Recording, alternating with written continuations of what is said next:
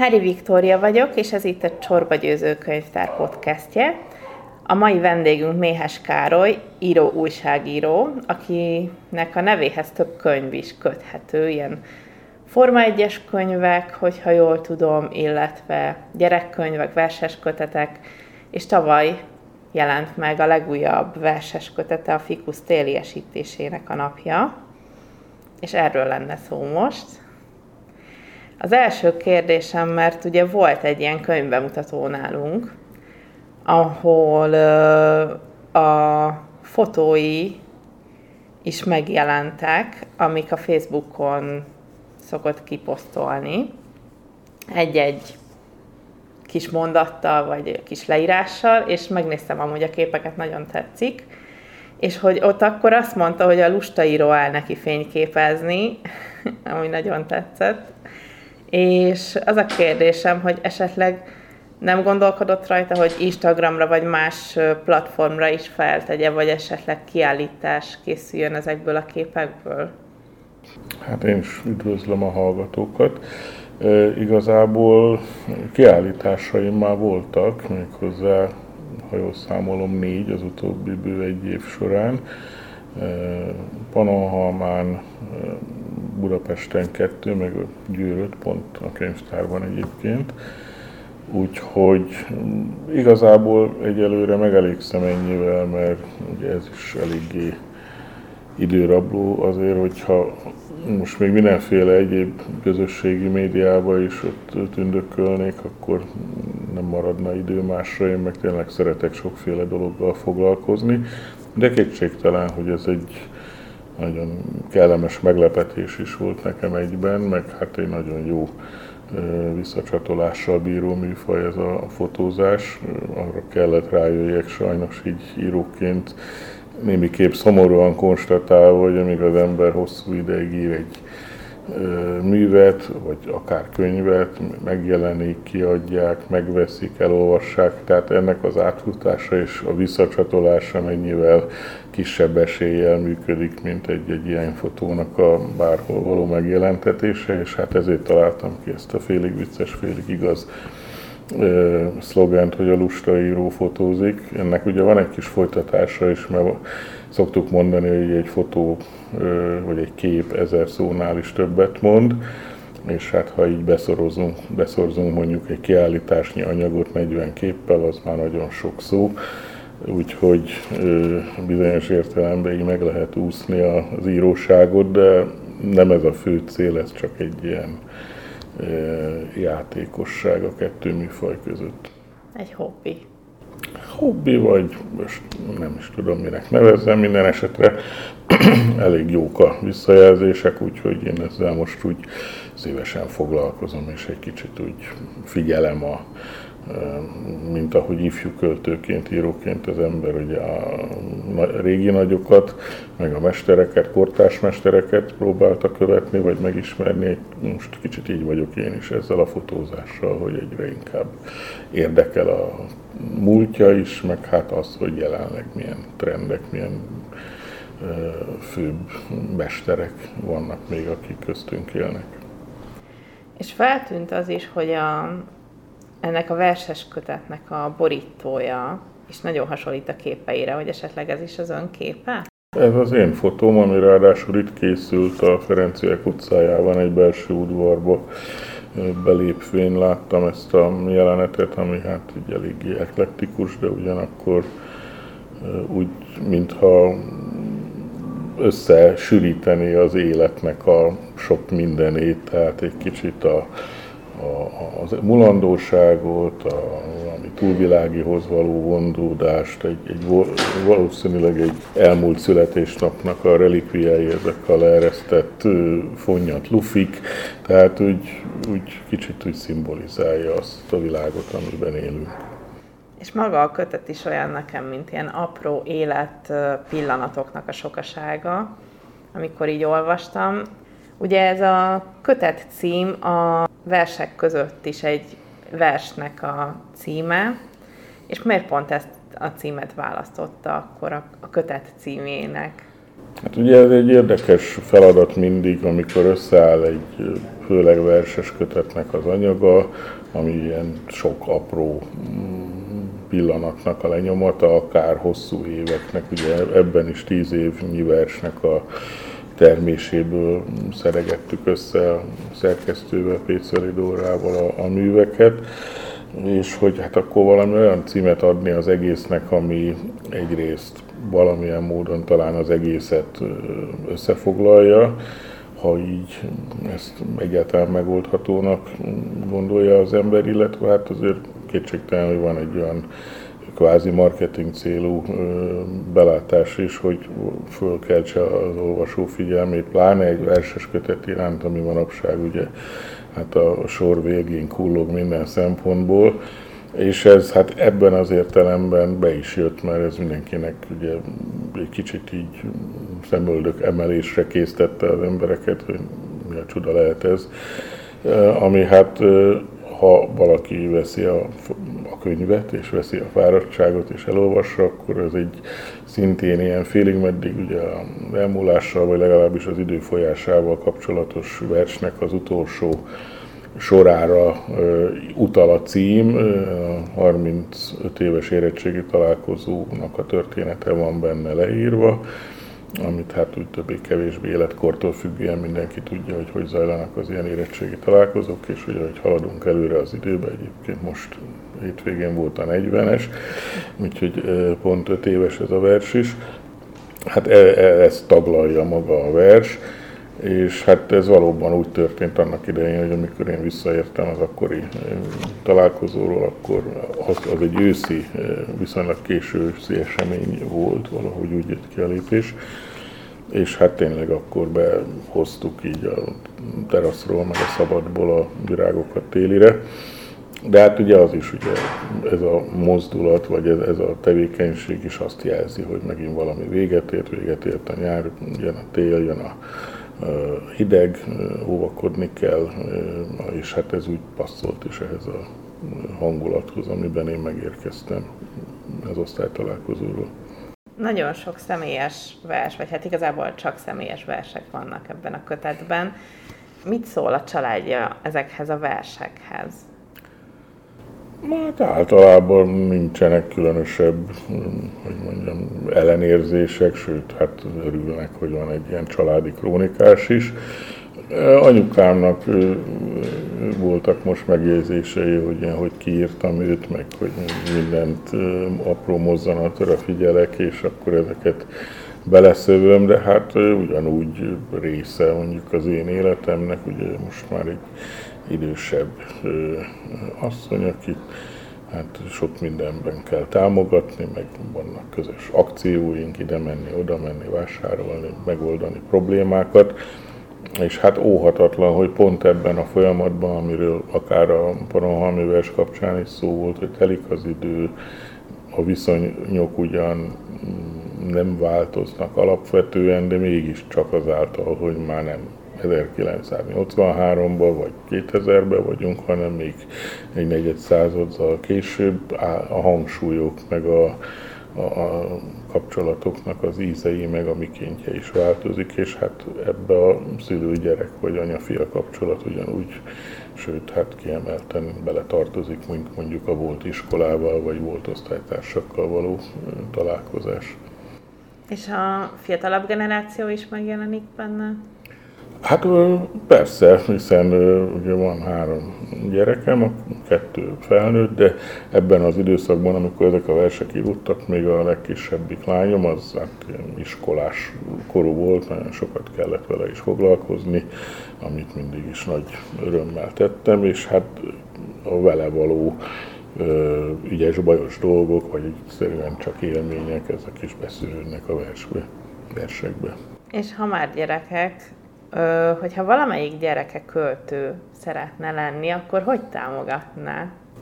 Hát ez megtörtént már, mert pont ez a harmadik legkisebbnek mondható, de amúgy már szintén éppen egy hónapja 18 éves katilányom, aki egy ilyen két, talán már három éve is elkezdett irodalommal foglalkozni, és hát egészen meglepően jó dolgokat ír, leginkább verset egy-egy novellát, vagy ilyen rövid prózát, és hát ez, azt kell mondjam, így egy kicsit mindenféle bicsekvés, hogy tudom én, hogy mondjam ezt nélkül, hogy ő tényleg jókat ír, és elég jók a visszhangjai, tehát különböző pályázatokon vett már részt, amiket többnyire meg is nyert. Sárvári diákköltők találkozóján ott volt, Helikonon nyert, talán valamihez is levelet tavaly. Aztán, hogy ebből mi lesz, ugye 17-18 évesen nehéz megjósolni, meddig tart ki valaki, és hát egy csomó olyan volt kortársamnál látom, hogy akik ilyen kamaszkorban vagy fiatalon ugye fájdalmaikat beleöntötték egy versbe, aztán úgy szép lassan azért más úton, módon vezették le a csalódásaikat vagy örömeiket, ami egyáltalán nem baj. Ezt is ki kell próbálni, ha valakinek erre van igénye, vagy úgy érzi, hogy ez a legmegfelelőbb forma. Az már egy más kérdés, hogy mondjuk a irodalomban való részvétel az, az nem csak arról szól, hogy ülök egy papír fölött, vagy egy tablet fölött, és éppen belepütyögök pár sort, hanem akkor azt ott valamilyen módon, hogy ha ez a cél el is kell adni, ami hát kicsit mindig olyan póriasnak tűnik, hogy nem a köntészet fenkölt magaslatai, de hát akkor lesz belőle könyv, akkor lesz belőle íróolvasó találkozó, egy kisebb pénz, vagy valami eleinte. Aztán hogy hogy és mint alakul egyes egyéneknek vagy költőknek az élete, hát az teljesen rapszódikus és szinte utri. És esetleg nyitott lenne egy apalánya verses kötetre is?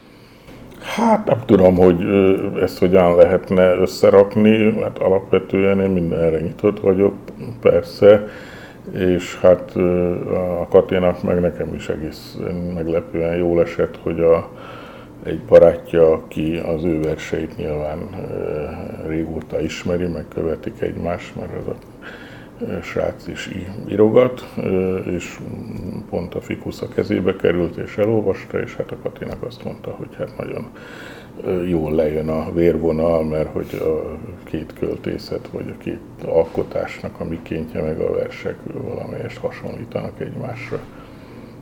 Mivel fiatal generáció és így a támogatásról is beszéltünk, a, az írórezidencia programról lenne most pár kérdésem, hogy annak is ugye a tagja, vagy...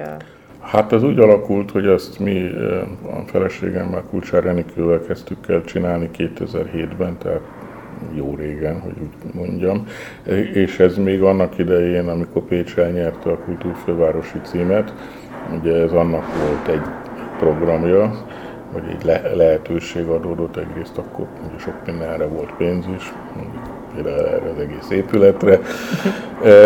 Aztán ez így haladt, haladt tovább annak ellenére, hogy nyilván ugye a LKF véget ért 2010. december 31-én, de ez egy bevált dolog lett, és hát úgy tudom én közel száz, főleg külföldi egy-két magyar szerző is járt Pécset, de aztán ezt így finanszírozni nem nagyon tudtuk már magánalapon némi adományokból, hanem amikor létrejött a Petőfi Kulturális Ügynökség, és azon belül is ez a Magyar Író Rezidencia program, akkor gyakorlatilag minket kértek meg, hogy egy kicsit ezt kezdjük el koordinálni, meg segíteni, hogy hogy működik egy ilyesmi.